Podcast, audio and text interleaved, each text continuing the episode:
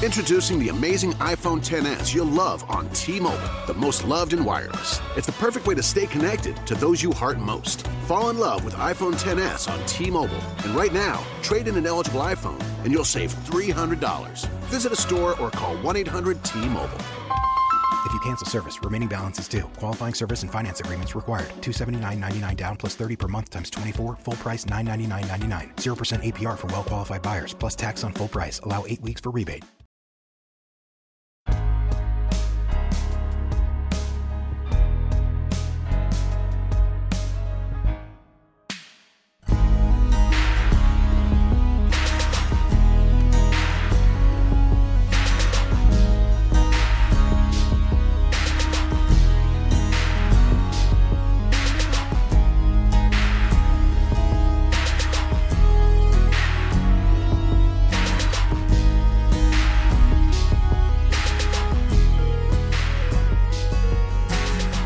To the Managing Madrid podcast. This is an emergency edition of the Managing Madrid podcast, and uh, we know now that Julen Lopetegui has somewhat surprisingly been appointed as the Real Madrid manager. And extra special for this podcast to help me break down is one of the greatest writers in Spanish football history, Phil Ball. Phil, how are you doing?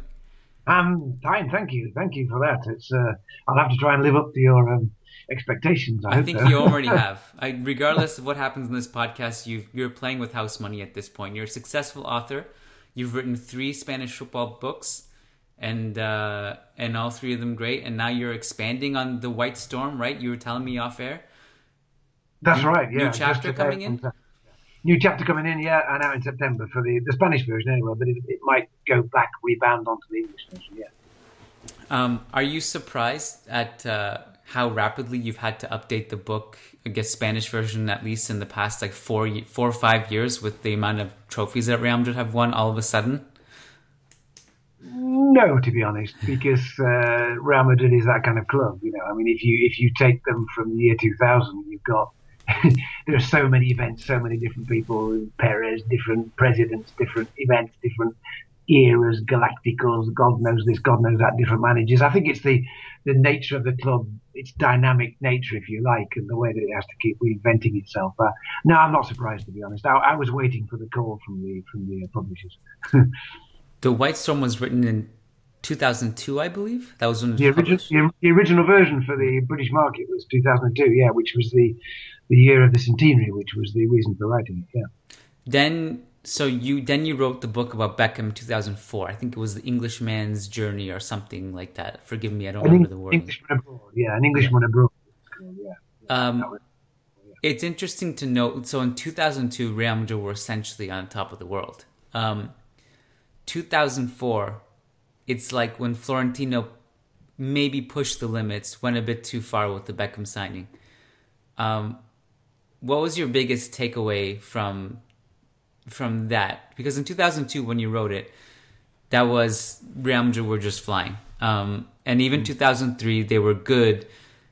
Um, they were semifinals of the Champions League. Guy to me, that was their best year, even though they didn't win the, the European crown. It was unfortunate. Figo missed the penalty in Turin. 2004, Beckham comes. Do you just feel like that was how big of a blow was that to just Florentino's legacy at that moment, not in hindsight, at that moment? Well, of course, uh, what was interesting about the whole Beckham affair was that you know he was the, I guess he was the icing on the Galactico cake. You know, the Zidane had come before that. You got Figo. The this idea of the, you know, the Galactico era was was symbolised, if you like, uh, by Beckham, uh, and. I think everybody was in Spain was just a bit suspicious of him, and I, I was again I was asked to write the book. I, I was asked to write the book by Random House, and they wanted a they wanted a perspective on Beckham's first year. You know, the book was never meant to sell for years, but um, but it, I said yes because it was a fascinating kind of uh, idea that, uh, that, that, it's difficult to remember. It's difficult to cast your mind back, but you know, Beckham was so big. He was the biggest. He was just massive. He was everywhere at that time. I can't quite think of a parallel at the moment, but you couldn't escape the guy. It wasn't just football. He was just everywhere. You know, so and so that was a very special signing. But the thing is that because he was such a huge figure in the media in general, the uh, the Real Madrid fans who, who, you know, in general don't like that kind of play. You know, they like they like uh, they like players to be skillful, but they like players to be committed. There's this big thing about that's again that's a point about Madridismo. You know, and uh, they were suspicious of him, but he won them over. You know, and so I don't think that uh, Perez was criticised in any way for that. It's just that there was a kind of confluence of events. The, you know, Makelele left because Beckham came, or at the same time as Beckham came, and the, the structure of the team in general suffered. But uh, I, I, personally think Beckham did pretty well. I think he was uh, he developed as a player. I think he and he was liked by the Real Madrid supporters. It was extraordinary. He was he was very popular, yeah, and they didn't they didn't expect to like him as much as they did. You know, so I, I don't think Perez was seen as making a mistake there, but you know, he, when did Perez go? He left in 2006. He had that kind of three-year sabbatical, didn't he? that was on the back of the Galactico thing. But I wouldn't, I wouldn't say it was Beckham was the element. I think it was much more general events, if you like, and yeah, of course the, yeah. the rise of Barca. Well, I don't. I, I was personally, I was happy for Beckham that he wasn't the one vilified in all this, um, because what we quickly learned about him as he came in and through no fault of his own and what happened to the rest of the team and Makelele leaving and stuff. Uh, he was incredibly professional throughout the whole thing. He worked really hard and he played good. Like you, you mentioned, and I think even like years later when like the old Galacticos had moved on and and it was essentially him and Van Nistelrooy was in the team and and even at that moment, I think 2006 he played well. So yeah, I I think I think what what I was happy that he was vindicated in that sense. Did you get yeah. a sense when you wrote the book? Did you did you also kind of just get a sense that he really was all in on this project and he was committed and professional? Yeah, right. I mean, at the it was extraordinary because I was writing the book really, you know, as as as it was happening. You know, I mean, that was the idea, and uh, and when I began, there was I was careful about my tone to begin with because I thought, well, this might change, and it did. And I sort of anticipated it in a sense because I, I anticipated it because I knew that Beckham was actually that kind of guy. You know, he wasn't actually some kind of fly by night, you know, feathery kind of dude who was just going to turn up, take the money and run. You know, he'd never, he'd certainly proved at Manchester United that that wasn't the case. I mean, it was just that Ferguson had got cross with him for becoming a kind of commercial success, but I, I don't feel even then that, that he'd suffered that much at Man United. So I kind of suspected that he would that he would do that. He, he's an interesting guy, Beckham, actually. And subsequently you've seen he's he's not stupid, you know, and uh, just has that unfortunate way of talking, you know. But um, but uh, but no, I wasn't I wasn't surprised. And as I said, by the time I finished the book, really, I, my faith in him, in a sense, had been vindicated. Yeah, absolutely. And that was just after one season. He, he got better and better. And in fact, that last season, if I'm not mistaken, he they won the title, didn't he? He finally got the um, the um, the trophy that the championship trophy that he that he sort of deserved. I think you know for his performances. I think I think we're about four, maybe five. I lost track of time. Hours removed from the Lopetegui announcement. Were you surprised when you heard it? Oh God, yeah, totally. I, am still I'm still recovering from it. Uh, I got home and I was talking to my fellow football obsessive son about it, you know, and uh, he's, you know, he had his opinions on it. I'm very surprised. I'm very surprised for a number of reasons. You probably, you can probably predict what they are, but you know, um, I'm, I'm, I'm uh, mostly surprised because I think it's, it's a strange thing to do uh, two days before the World Cup starts. You know, three days before the game against Portugal. I, am not suggesting and uh, that it's going to affect the players, but but you don't know. It's very difficult to know what effect it's going to have on the players. Uh, it, it's not that they're going to they're thinking that Lopetegui is no longer interested, but I don't think it was very clever a of Real Madrid to announce it, uh, and I think that the uh, Rubiales, you know, the new the new president of the Spanish Federation, must be not very happy at this moment as we're speaking. Uh, I I think it's very very strange that they've announced it at this very moment. I, I just can't. I just cannot understand it. I just can't. I, I, can't see why they didn't keep it under under wraps. Maybe. Well, I, I suspect they haven't kept it under wraps because by announcing it, Florentino, Florentino Perez also interests other players that they're interested in signing, and also makes it very clear to the players who are possibly interested in leaving. You see what I mean? So yeah. it makes it pretty clear. But surely those players, I don't know, could those players have stayed quiet about it? It's difficult to know. I'm, I'm still, I'm still kind of going over it in my head, but I'm very surprised. Yeah. So I had the same reaction as you. There was, uh, it was reported today later, like after it was announced that that six the six Real Madrid players in the squad knew about it, and uh, one of the non-Madrid players caught wind. And hmm. Lopetegui, kind of in a panic, didn't want this to spread, um, you know, kind of right. secretly and gossip and stuff. He just told Florentino and said, "Look, you might as well just announce it now." Uh, I'm interested. Yeah, sorry, go ahead. Yeah. No, I didn't know that. That's interesting. Yeah, well, I mean, I don't. Who knows uh, how much truth there is to it? Uh, but it it kind of it's not inconceivable to think that that's what may have happened. But uh, it is very interesting to me, Phil, what happens to the dynamic of the team. Now, not that it will be bad, but I don't think that's going to happen. But I would be interested to know. Uh, let's say, here's some hypotheticals. One, Spain win the World Cup, great.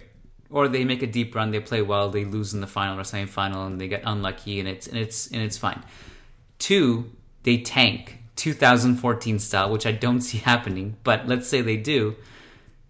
Then all of a sudden, Florentino has a leash with Lopetegui. Say if things don't go right, you also failed in the World Cup. You're just not a good fit. You know, the leash becomes a bit shorter in my view. It'll be interesting to see how that pans out and how the dynamic of the Spanish squad is affected.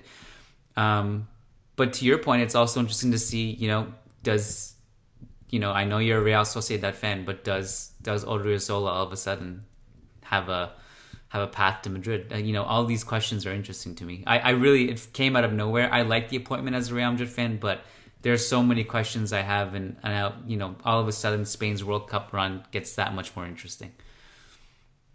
Uh, it does, yeah. I, I think that everybody's asking the same same questions as you. You know, uh, I, I, I, I don't think yeah, Odriozola's position changes particularly. You know, vis-a-vis Lopetegui, and uh, but I, I, and I and nobody else is well. Isco, you know, um, you know, Isco was making noises a month ago about, hey, I'm on the market kind of thing because he wasn't so happy with the way things were going with Zidane. So you know, you've got all that stuff as well because the the whole Zidane Bale, well, Bale's obviously not involved in this one, but you've got that whole all those issues. I don't think it makes much different with Odriozola, to be honest. Uh, I think Odriozola will probably play the first game and then he'll be put on the bench. I think he'll, he'll bring Carvajal back or he'll play Nacho in front of him. You know, but, uh, um, but I think your point about if, if Spain tank, uh, Perez, Perez would have a you know a, a, declining asset on his hands, as it were. You know, he, he would and so in that sense, it's it's risky. It's, it's, very risky. I can't see Spain tanking, but but no. you know, you never know. You never know. It's it's it's a tough it's a tough it's a tough World Cup this this this time round. You know, there's four or five sides could win it. You know, uh, uh, yeah. Well, if you're right about the reason why it was made public, then they've just got to go with the flow. There's nothing else they can do. And um, they, I mean, I've seen, I've already seen on social media, you know, this thing about, oh, oh, oh you know, Lopetegui's now got to be uh, dealing with Piqué as Spanish captain and this sort of business. And I mean, that's pretty pathetic. Yeah. I mean, that's the kind of pathetic side of social media. I don't really think that's an issue, but but the media is going to make it into an issue. And, and of course, again, you, that's the way it is. So he's going to have to deal with it. There's going to be some fallout, and he's only got three days to prepare, get rid of that fallout, and play this game against Portugal. That that's the tricky one. You know, they they they need to be mentally you know, mentally uh, prepared for that game without all this stuff going flying around. You know. Um, irrespective of the the timing of the announcement and all this and the, the noise of the national team, what do you think of the fit itself? Like just in a vacuum, do you do you think it's a good fit for Madrid? Yeah, I do. Yeah. I think he, I like Lopetegui. He's Basque. I would do. he's from um, he's from a little town called Asteasu, which is next, which is a population of one and a half thousand, uh, one and a half thousand people, and it's uh, he's the first, um, certainly the first Real Madrid coach to come from there. And as my son said, probably the last, you know. it's, uh, it's really cool, you know. I mean, he's a Basque speaker. He's Lopetegui's very Basque, although he, he didn't, he, you know, he actually played for Real Madrid once. He, he was a goalkeeper. Uh, he played for the B team. He never quite made it because he was always behind uh, better better keepers, if you like. The same happened to him when he went to, to Barca. He played for both of them. He knows the club. He was the he, he trained the B the B team. People forget about this. You know, he's uh, he knows he knows the scene there. At least he knew it in the past, so it gives him some kind of foot in there. And I think I think he's a, I like him. I think he's a he's a good trainer. I think he's got a pretty good record. Uh, he's he was very much liked. He's very much liked by the squad at the moment. Well, until today, maybe. uh, he's a straight talker. Doesn't mess around. I think he's also built on the Del Bosque's legacy very well. He was not an easy guy to follow, but I think he's given the team a bit more, bit more speed, a bit more, bit more verticality, if that's if that noun exists. Uh, they've retained the essence of, of, how they play, but there's something slightly more exciting about the way they play. I like their their, their style at the moment, you know. and uh, and there's people coming through. I think he's dealt very well with you know, the, the promising players like Saul, for example, it's bringing them, uh, Odriozola, you mentioned him already. Uh, I, I, I think it's a good fit. Yeah, I think I think that uh, he can he can deal. He, he's a very strong personality. He can deal with Real Madrid. He, you know whether Real Madrid can deal with him or not. I, well, let's have a let's have a look. But I don't think it's a, a bad fit at all. I don't. I think that the Real Madrid supporters will just going, you know, what you know, WTF? What the hell? he's not. I don't think um, it's a small. He's a small name manager anymore. You know, you, you, might have. They might have been looking around for a big name, but big names, big names come with big problems. You know, like Benitez, for example. Uh, I think he's he could be a very very clever signing. Actually, uh, you know, the more I think about it, the more I think it's cool. I'm just very surprised that that it's happened now. The the the little the little known fact that you just brought up is is exactly a little known fact. The the part about his playing career.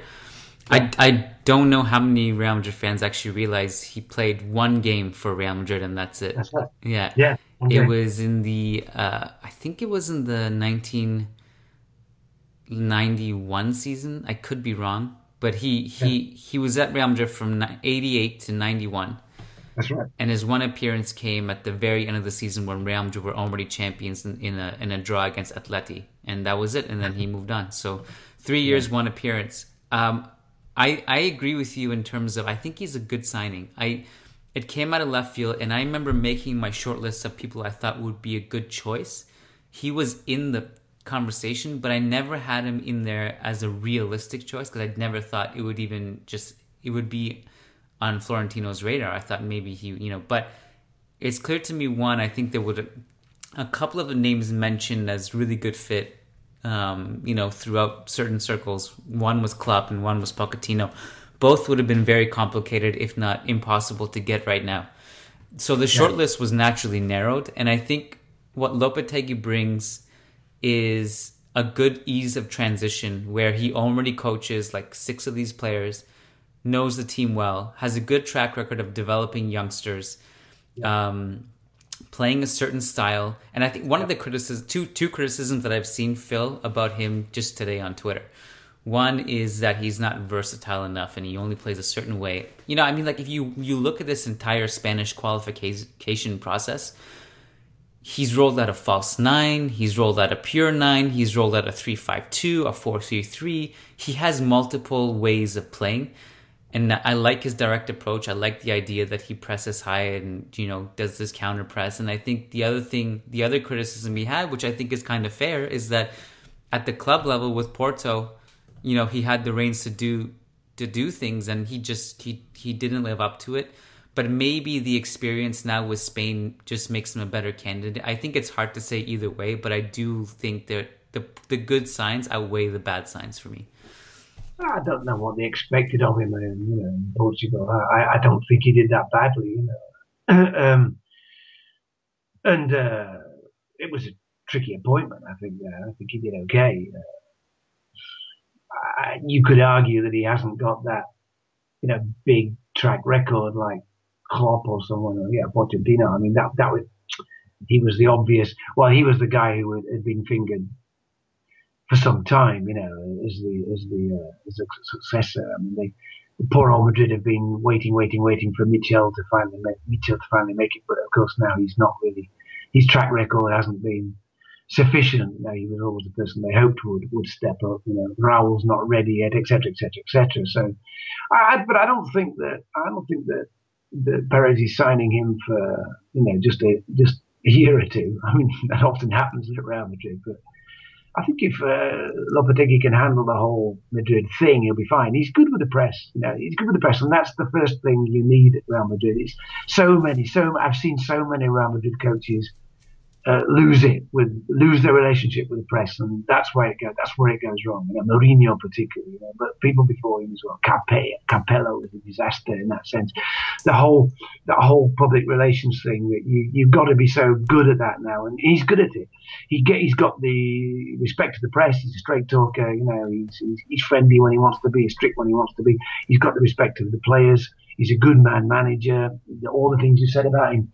Uh, you can, and this thing about the flexibility of his systems, uh, you can either see that, you know, bottle half full or whatever. I mean, I personally think that that shows he's, that he's a, he's a, he's an open-minded coach. You know, maybe he's a bit horses for courses, but you know, you can take him the other way and people can be too rigid. I mean, Real Madrid have had various rigid coaches in the past in the recent past, and they've been criticised for that. So you know, which which way do you go?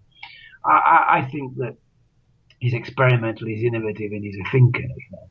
His weakness might be just might be that he's a bit too much of a thinker. You know, he's a bit too cerebral in that sense. And in the end, you know, he might he might get found out. But I think in the certainly in the short term, I think he'll he'll be fine. I don't think. To be honest with you, you know, why is he taking the job? Nobody's actually asked his question yet. I mean, he didn't have to say yes. he's he's he's only been the Spanish coach for a year. I mean, he could have said, "Well, look, Florentino, thanks for asking me. I'm really flattered that you've asked me, but you know, maybe maybe a couple more years with the with the national side, and and then I'll think about it." You know, I mean, Perez would have respected that, but uh, he said yes. So he obviously feels prepared for it, and if he if he feels that he can do it, then I reckon he'll be fine. No, I, I think the more I think about it, I think he's going to be. It's a, it's a it's a good choice. It's left field, as you say. It's come out of nowhere. He wasn't the first choice, okay, but I think Pochettino was fading and fading. I just Perez just didn't want to have to deal with with uh, Tottenham's president. You know, he's a hard he's a hard ball. He's a hard player. You know, and obviously there's no way he was going to get Klopp. So who else was there? You know, I well, think it's a it's yeah. a cool one.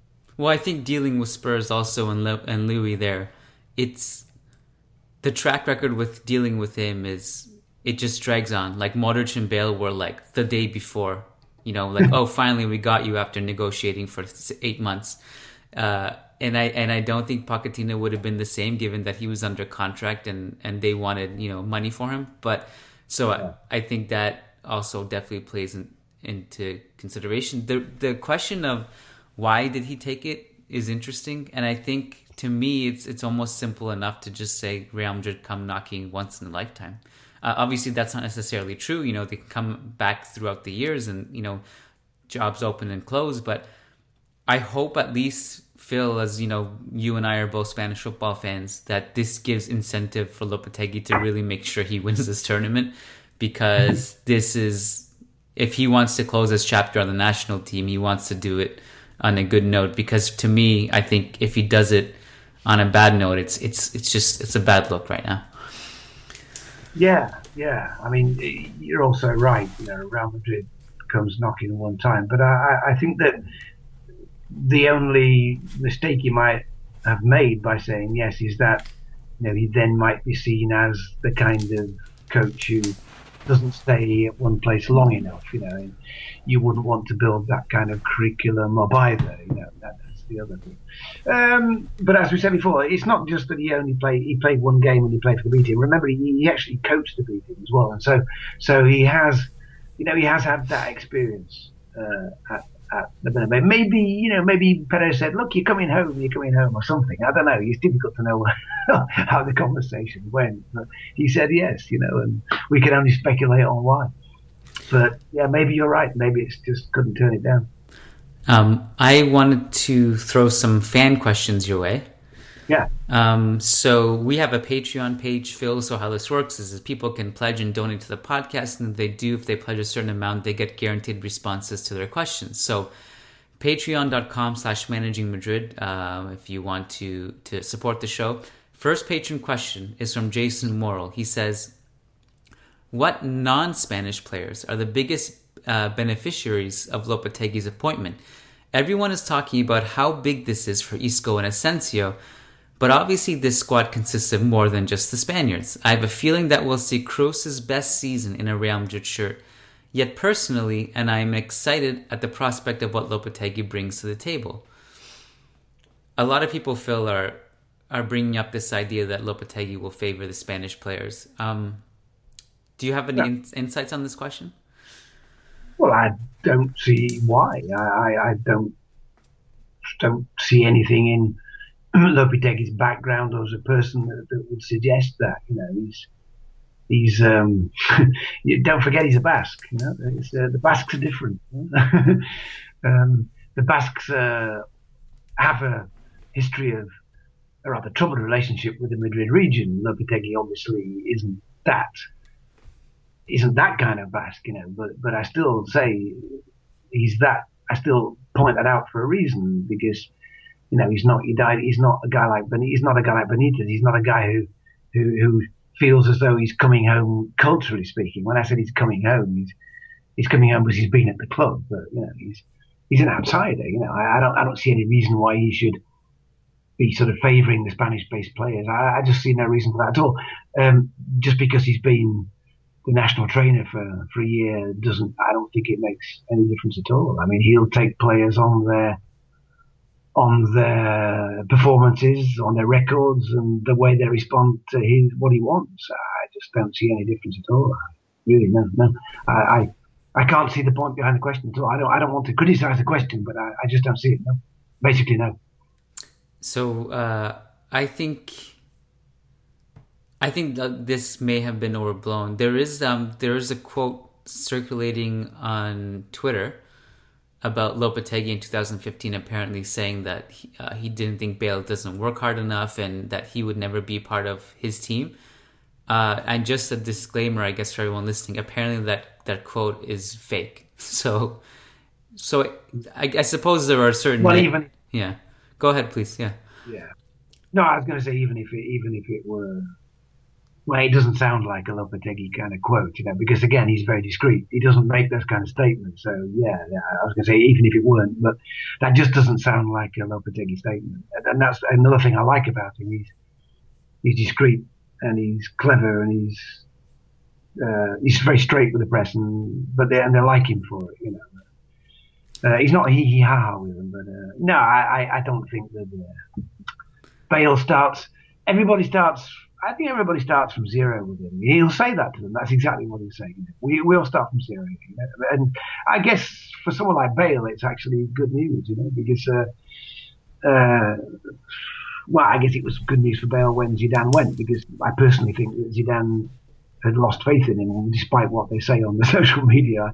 I did I did feel that, and I think that was the reason for Bale wanting to go. I think Bale will be quite interested by um, by Lopetegui's. Uh, uh, arrival, I don't think Tony, and I don't think Tony Kroos, someone like Tony Kroos, has got anything to fear at all. You know, he's still the crux of the side for me. You know, and I, I can't see that Lopetegui will think anything different. You know, Marcelo, why, why would, why would Lopetegui think that Marcelo uh, was a problem for Real Madrid unless you know he's just getting a bit older now and whatever. But you know, I just don't see that it's an issue really.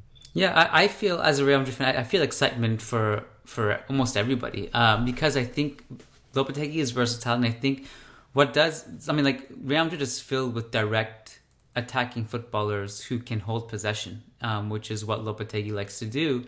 And I also think um, I'm excited for some of the younger players. Uh, I, I, agree with you that I think in many ways everyone will start from zero. But I think what a lot of us were worried about after Zidane left is will we get a coach that cares about the young players? And long term projects and stuff like that because Zidane really cared about that stuff. So that's why Guti, even despite his inexperience, was was an interesting idea. Whereas someone like, let's say, I don't know, Sarri is probably going to be here for like one year or two years. Would he care about developing young players?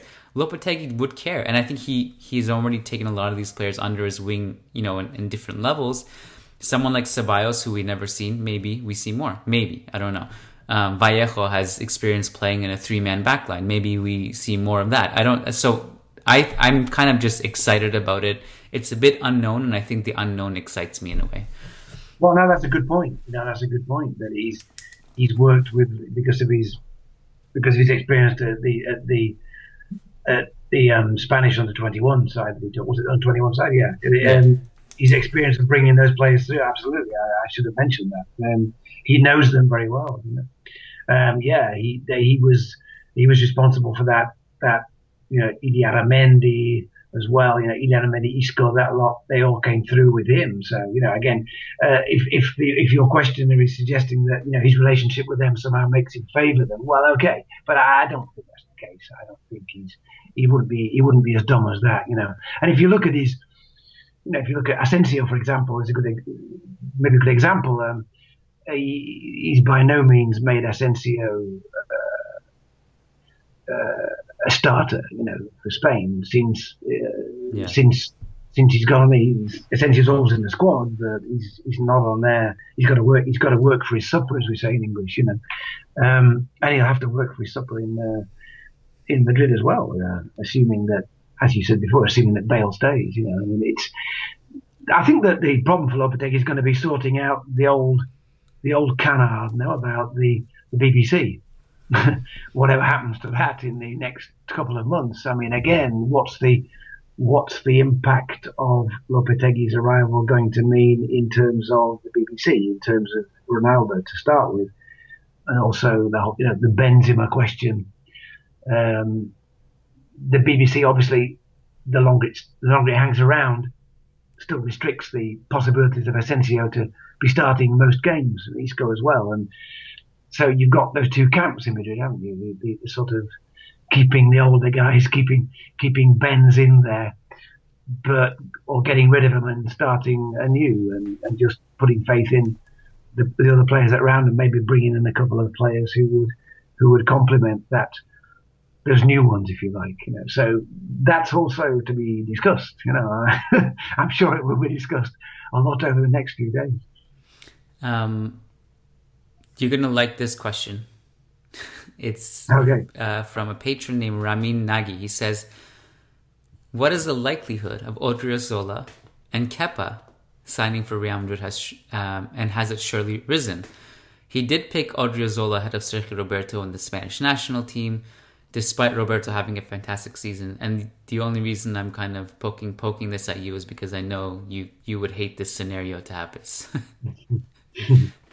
Well, it's it's interesting from a lot of points of view. And Odriozola played with my son, you know, it's weird because when he was younger, he didn't seem that exceptional. He was good, but I never thought this would happen. It happened very quickly.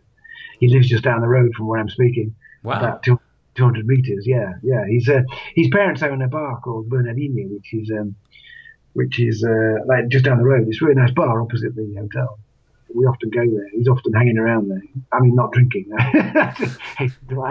this is fascinating. This is this podcast just got really interesting. oh, he's a very clean living boy. You know. Yeah, he played with my son in the uh, feeder side. Um, uh, same age, you know. Um, and uh, of course, I hope he doesn't go. But there is a there is an interesting aspect from Real Sociedad's point of view. They'd get 40 million for him for a start, which is which would be nice. Um, and Real Sociedad I got another two right backs fullbacks, they, they're, they're getting a Zaldua back who's been loaned, loaned out to um, Leganes, and he's a fine player. And they've got a guy called Gorosabel coming up through the, through the ranks who's also very useful. So uh, we would we don't want to lose him, but then again, the one the slight problem with Odriozola is that he's a fantastic attacking defender, but at the moment he hasn't quite uh, honed those defensive instincts. You probably noticed in the two friendlies that Piqué was getting annoyed with him for for not keeping his position uh, well enough. And uh, there was a little issue about that. You know, Real Sociedad uh, didn't have a great defensive record this season. They had a good goal scoring record, which is very much helped by Odriozola's play down the wing. So, so um, uh, he's, he's by no means a guaranteed starter, even though Carvajal's still injured and probably won't play against Portugal. And I think that Lopetegui knows that. So um, Lopetegui would have to decide what kind of style he wants. I think Achraf apparently is going to go on loan now. He's got he's got Carvajal. The only problem with Carvajal is fitness. I mean, I would always start Carvajal before Odriozola in terms of experience and also in terms of his defensive abilities. But, uh, so it's going to be interesting. You know, I, if Odriozola doesn't go to Madrid because Lopetegui doesn't quite trust him defensively, then where's he going to go? We might go to Barca. Sergio Roberto can play in different positions. You know, someone's going to sign him. someone's going to get him if Madrid don't. And usually Madrid sign people if they think, you know, if we don't sign him, someone else will. So I think he's. I think personally, I, I just, you know, I've got a few deep throats here, and people tell me that he's he's practically been signed. You know, that's an exclusive for you. You know, I mean, that, I can't say that definitively, but but uh, you know, even before Lopetegui took over, he's very much going in Madrid's direction and not Barca's direction, possibly because of the well, Carvajal can't be trusted to, you know, the fitness problems of Carvajal, basically. Well, interesting and maybe under talked about in this case is that Achraf's contract ends in July, and yeah. there has been zero talk about his renewal. So, yeah, I mean, to me, those kind those things are a bit linked, to, to be honest. But I mean, we'll see he's a decent player, you know. But I, I think sure. that uh, what we're talking about him, talking about maybe giving him another year and loaning him out. You know, he hasn't had enough first team. Uh, your other your other question was Kepa, of course, which is also a right. Basque question. Um, well, I, I, feel sorry for Kepa, you know, because he, he had a great season, and as soon as the whole Madrid thing broke out, uh, he started to suffer a bit. His form suffered, and uh, he didn't have a great last ten games, let's say. So, but that, that's the way that that's the way modern media reacts, isn't it? It's as if suddenly he's not a good goalkeeper, which is ludicrous because he is. Um, would they sign him? Well, you know, there's all talk about De Gea comes up every month, doesn't he? De Gea, and, and will they get him? Will they not? I personally don't think they will. I personally think Keylor Navas is absolutely fine, and I think they should stick with him and be confident with him. Um, I think that I think that uh, they've got cold feet about Kepa, but with the Lopetegui arrival, something might, you know, something might happen. I think that Kepa is not liked quite so much at Athletic anymore, and that's a big thing. When that happens at Athletic, people tend to want want out. You know, it happened to um, uh, Llorente. You know, mm-hmm. uh, the Athletic fans are very, very, very. They're wonderful with their players, but when anybody does what Kepa did, it's not Kepa's fault, but showed signs of leaving, they they tend to turn their backs on them, and it can get very difficult for them in Bilbao. And, and Lopetegui knows that as well. So I think, I think that one, that's one, that's a possibility. That might be revived. Uh, I feel a bit sorry for you know, Casilla. I feel a bit sorry for him. He never seems to be the guy who's waiting in the wings who will be eventually the number one. But that's the way it goes. You know, Real Madrid's a difficult club to to stay at. You know. Well, I think the reality is that I'm not sure that Casilla was just good enough. so I don't know if any Madrid fans will cry or if, uh, you know, unfortunately for him, but. Um, I agree. Yeah, I think if Kepa went, I think if Kepa was to be signed, then I think he would, he would, he would move. He would go definitely, and uh, he would probably forge himself a decent career at a at a half decent first division side. Yeah, I agree with you. Question from Blake Brown. He says, "So is Julen Lopetegui a a good hire. Will this just be a transition coach for us? I think the the transition part is the one, the part we can take. I think we talked about the other part. Um, I don't know about you, Phil, but to me, this idea of hiring a transition coach is is in this situation is not a real thing. Like I think Lopetegui, I doubt Florentino hired Lopetegui with the thought of he's going to fail. I just need somebody. Um, you know what I mean? I haven't seen I haven't seen the terms of his contract. I'm not sure if anybody has yet. Mm. Um, uh, I suspect it'll be a stand, standard two three year job, you know, and renewable, whatever.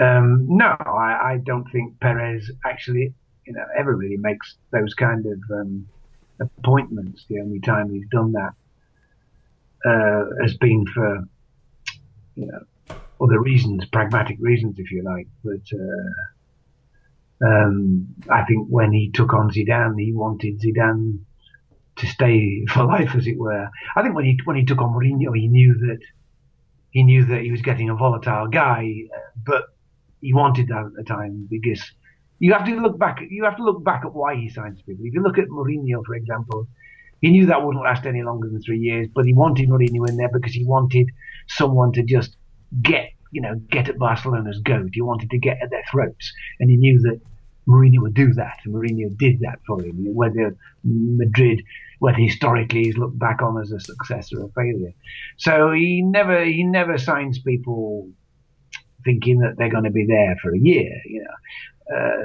if that's happened, then that's just happened. It's just because of those those sort of the Benitez thing, for example.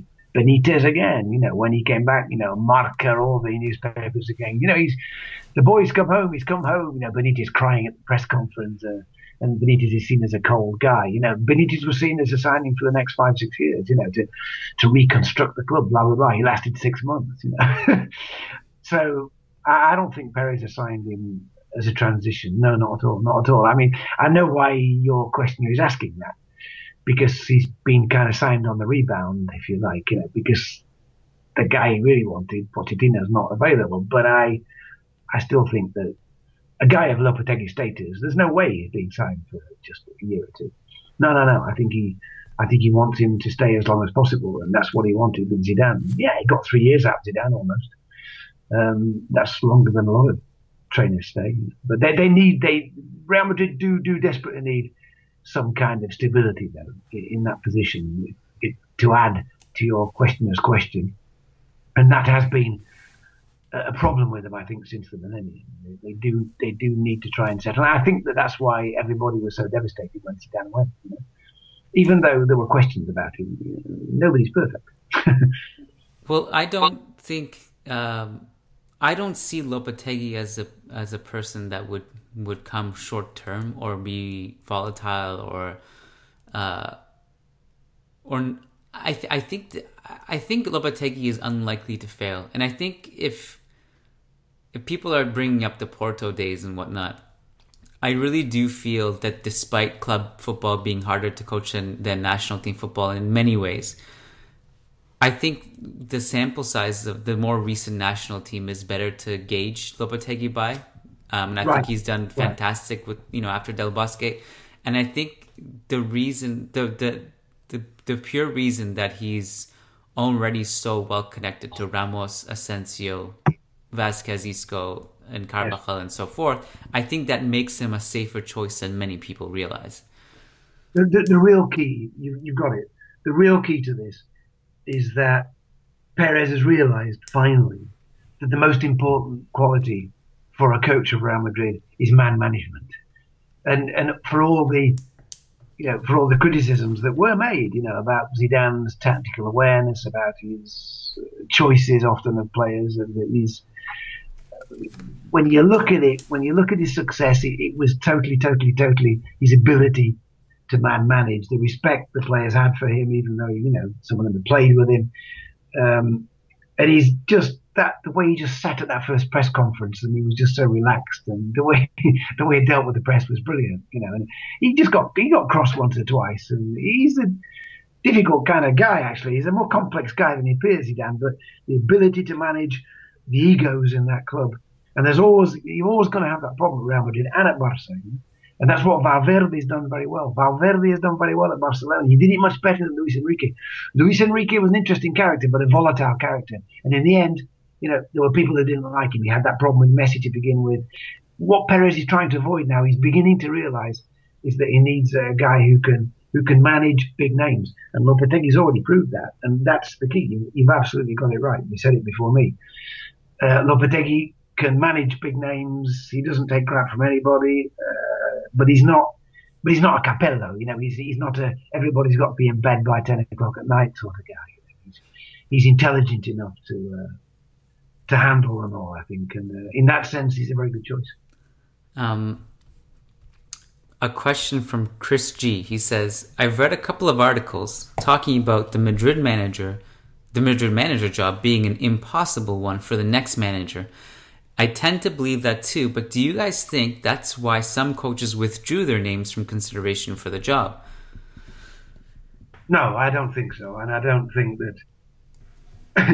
I don't think anybody. Well, it's like you said, you know, Madrid only come calling once, and uh, it's not an impossible job. It's what's what the most the most difficult aspect of of of uh, coaching Real Madrid is the the whole the whole scene. There's a great phrase in Spanish, el, el tinglado. Uh, it's very difficult to translate. El, el tinglado, they call it tinglado. It's almost impossible to translate that, but it means the whole kind of scene that's associated with Real Madrid. And first of all, of course, that's the press. Secondly, if you like, it's it's handling all those big names, and it's also handling Perez. It's keeping him happy as well, and it's handling all the expectations.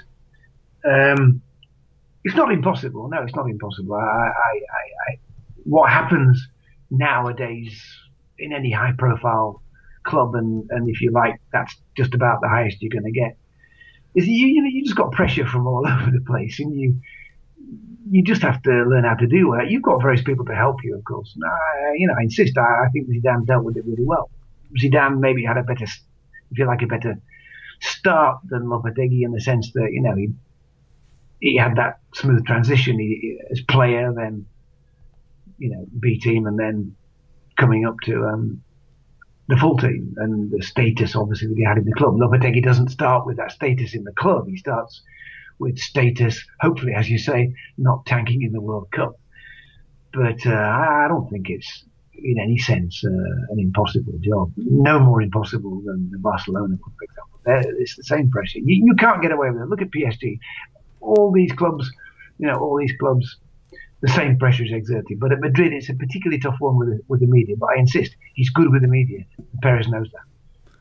So I have one last question to throw at you, and uh, this will actually take a, take us away from this entire topic of Lopetegui. Okay. And it's from Ian Marley, and I'd be interested to know your thoughts on this. So Ian says, "Hi guys, I had a topic that would be good to discuss on the podcast. It has to do with the signing of young talents and prospects by any of the big European clubs. I recently started thinking of the huge sums of money some of these prospects are tempted with or are actually being paid when they are ap- approached or signed by big clubs. Does anyone share the notion that being given too much too soon reduces the hunger of some of these prospects in terms of trying to be the very best footballers because they might be swayed by lavish lifestyles? I will humbly say that I may not have the faintest idea of how it feels to be them, but prospects signed for or paid relative huge amounts of money and thrust into the spotlight often, in my opinion, experience a stunt in their growth due to the pressures to succeed. Does anyone feel like our club might risk stunting the growth of any of the upcoming prospects, such as Vinicius Jr., Odegaard, or potentially Rodrygo? What are your thoughts on this? Well, my thoughts on it are obviously that it, it's a rather boring response, but but I would say that you know it depends on the individual. But then again, there are other factors which uh, can can you know vary or condition that, if you like. I mean, if you Vinicius, I'm not sure, but uh, if you look at Odegaard, for example, it's very clear that he's failed inverted commas. He hasn't failed yet, but but there are, there are, two reasons. I mean, it wasn't the money in, in, in Odegaard's case. It was simply the fact that, you know, his father was a pain in the neck. And, you know, fathers as agents are always a problem, you know, and all the demands he made and all this expectation that was, that was, uh, again, the, it's, it's, the press. And so, you know, but someone like Odegaard just needs to be sat down and told, look, this, this is going to happen, okay? React like this, you know, don't, don't play the spoiled kid, da, da, da, you know and someone didn't. Nobody told Odegaard that, um, and that's why he's failed. But there are lots and lots of other cases you don't get to see where that doesn't happen, and so it, obviously money can can you know twist your personality at, that age, and it can send you the wrong way. But I think that I think that's less the case than before, actually. Strangely enough, because if you look at if you look at the past, where in some ways the the gap was greater between your George Bests and your other players, then it was often um, it was often in the past even more of a problem because because those players uh, didn't have the same support structures in, in place that clubs do have now, supposedly or allegedly have it. Well, they do have them. Know, I know they have them. You know, there's you take a big club and it's just, it's got a whole army of personnel who are who are employed to stop that kind of thing happening. Why it, why it happened in Odegaard's case, for example, was that again the, his family background and the, the, the expectations and his father, etc., etc., uh, making all the wrong demands just nullifies all that personnel, if you like. You know, uh, Neymar's another interesting um, question, isn't it? Nobody's brought up Neymar yet on this podcast. Is Neymar will Neymar now go to Real Madrid or not? Again, it might. Well, was he going in anyway? Anyway, we don't know. But I'm I'm talking about Neymar in terms of the, the spoiled brat kind of idea that your your question is talking about. And um, I think I, I don't personally. I mean, I don't, I don't know Neymar personally, but there's things about him I don't like. There's things about his behaviour I don't like on the pitch, off the pitch, etc. And I think that, I think he's a kind of problem for the for clubs, and I think that it might have, it might be the case as your as your question is saying that at some point in Neymar's development, you know, someone just didn't really say to him, "Look, this is going to happen. You know, don't be a don't be a bit of a dick." You know, and uh, again, you've got the Neymar factor with his his father as an agent. You know, I, I can't say that's always a factor, but but that's what I mean. It, it depends on the individual and, and, the kind of upbringing he's had and how he's how he's been taught to expect what will happen. But yeah, you look at young players like Asensio. You know, there's no way he's been affected by that. You know, the guy works his works his butt off. You know, he's it's not going to make any difference to him. It doesn't make any difference to a lot of players. And um, you know, money's money. I, it can. It is shocking the amount of money that even young players earn. I mean, I know I know how much they earn because again, my son has my son came up through the ranks at Real Sociedad, and so I, his mates now, some of his mates who are playing in other clubs, I won't name them, but they're not big names, but they're earning an astonishing amount of money compared to what my son's earning. You know what I mean? And so that can that can turn you as well. You don't have to be getting multi millions to for that to turn your lifestyle. But I think to answer your answer the question better, uh, if a club and it should have it should have the personnel in there, and it should have these kind of questions um, already answered. And when the when the, the player comes to the club, they should have. I think, in, again, to go back to Odegaard, they they were just desperate about him. They were just desperate about him and his whole the whole circus that came along with him. And uh, I think they they might well have given up on him. You know, he's he's loaned out. He's playing in the uh, Dutch league at the moment, isn't he? He's doing okay, but I, I, I feel that that that was a possibly potentially great player who's been ruined by what your questioner is asking. Vinicius, I'm, I'm not sure. Again, the, the press are talking him up maybe too much. He seems a bit of a, I don't know, seems a bit of an overconfident young chap, but, you know, we'll see. I think it depends on the individual. I just don't think you can generalize. And I, I don't think it's any different from the past in that sense. Well, certainly, I think it, it would be hard to generalize. I think I think there is an effect one way or the other. It probably depends on also external factors. Who was the coach? What is the attitude and the grooming of the surrounding players and the manager and stuff, and how the the kid was raised. I will say about Vinicius, I think uh, none of us really know him that well apart from highlights and stuff because we're so yeah. immersed covering Spanish football. He's like what 16, 17 now, and I think. Um, uh, there was a nice clip of him crying uh, in his what seemed to be his last game for for for Flamengo, and uh, and he he did seem like a, a, very humble kid. And I think what I will say about Odegaard is that he's still 19. Um, I think a lot of the stuff that was, I guess, some of the narratives were against him seemed a bit unfair to me, and uh, I've had you know just because I've uh, I've been writing about him regularly throughout the last year or two. Uh, because one of the things I do is I, I take I, I kind of look ahead of time the schedule and see where all the Real Madrid players on loan, what time they're playing, and I and I write about them just to give our readers an update. And he's doing well. I mean, like he's not. I, I wouldn't write him off yet. He's still 19. Um, and it's not inconceivable that you know these players will still have a great career um, because you know we think Odegaard's been around forever, but he's he's he's he's still a teenager technically. So I think, um, but it is I think a lot of this does have to do with the surrounding environment of certain players, and I think that will definitely have an effect. Uh, you know, as the money will, but the, you know the surrounding factors will certainly have an effect as well. Yeah, uh, there's there's the old thing, isn't there, as well? You know, they, they used to say that you know, a player like Johan Cruyff, who's you know whose mother was used to clean out the toilets at the club, and uh, you know from a working class background, he, you know, the, the, the kind of players who who saw their parents struggle and who you know there was this idea that you know, the working class boy would always would always be good. Didn't didn't matter what, how much money he earned, etc. Uh, as opposed to a sort of more middle class, but there weren't that many middle class players around anyway. But I think that um, you know those kind of social distinctions have have, uh, started to fade a little bit as well. So I think it's as you say, it's not it's not a question of what social class or how difficult it's or how hungry they are. You know, unless they've been in very very very, very extreme circumstances. You know, I mean, it's, uh, some African players, for example, or South American players often often come from those backgrounds. But it, again, it's not a guarantee that they're going to be hungrier than the than the guy who's come up through an academy more more comfortably and never and never seen any financial hardships either for himself or his family. I think it's it's more of an even playing field now. So as you say, I think the conditions are more determined by the kind of personnel and the structure that the, the club has in place. Right. Yeah. Yeah. Um, Phil, Phil, well, this was an absolute pleasure. It was a ton of fun. I appreciate you doing this. Um, I know it's getting late in Spain, although I, got, I guess people in Spain don't really go to bed early or anything. But uh, uh, no, we, we eat supper at like now, half past nine. Yeah. yeah. So so so I should I should probably just let you go eat your supper, whatever it may be. But um, at any rate, uh, well, I, one I do know they have good food up in San Sebastian, although I haven't been up there yet. But um, I want to say thank you, Phil. Thank you so much for doing this. It, it, it was a lot of fun. No, thank you very much. Thank you very much for asking. Uh, my pleasure. No problem.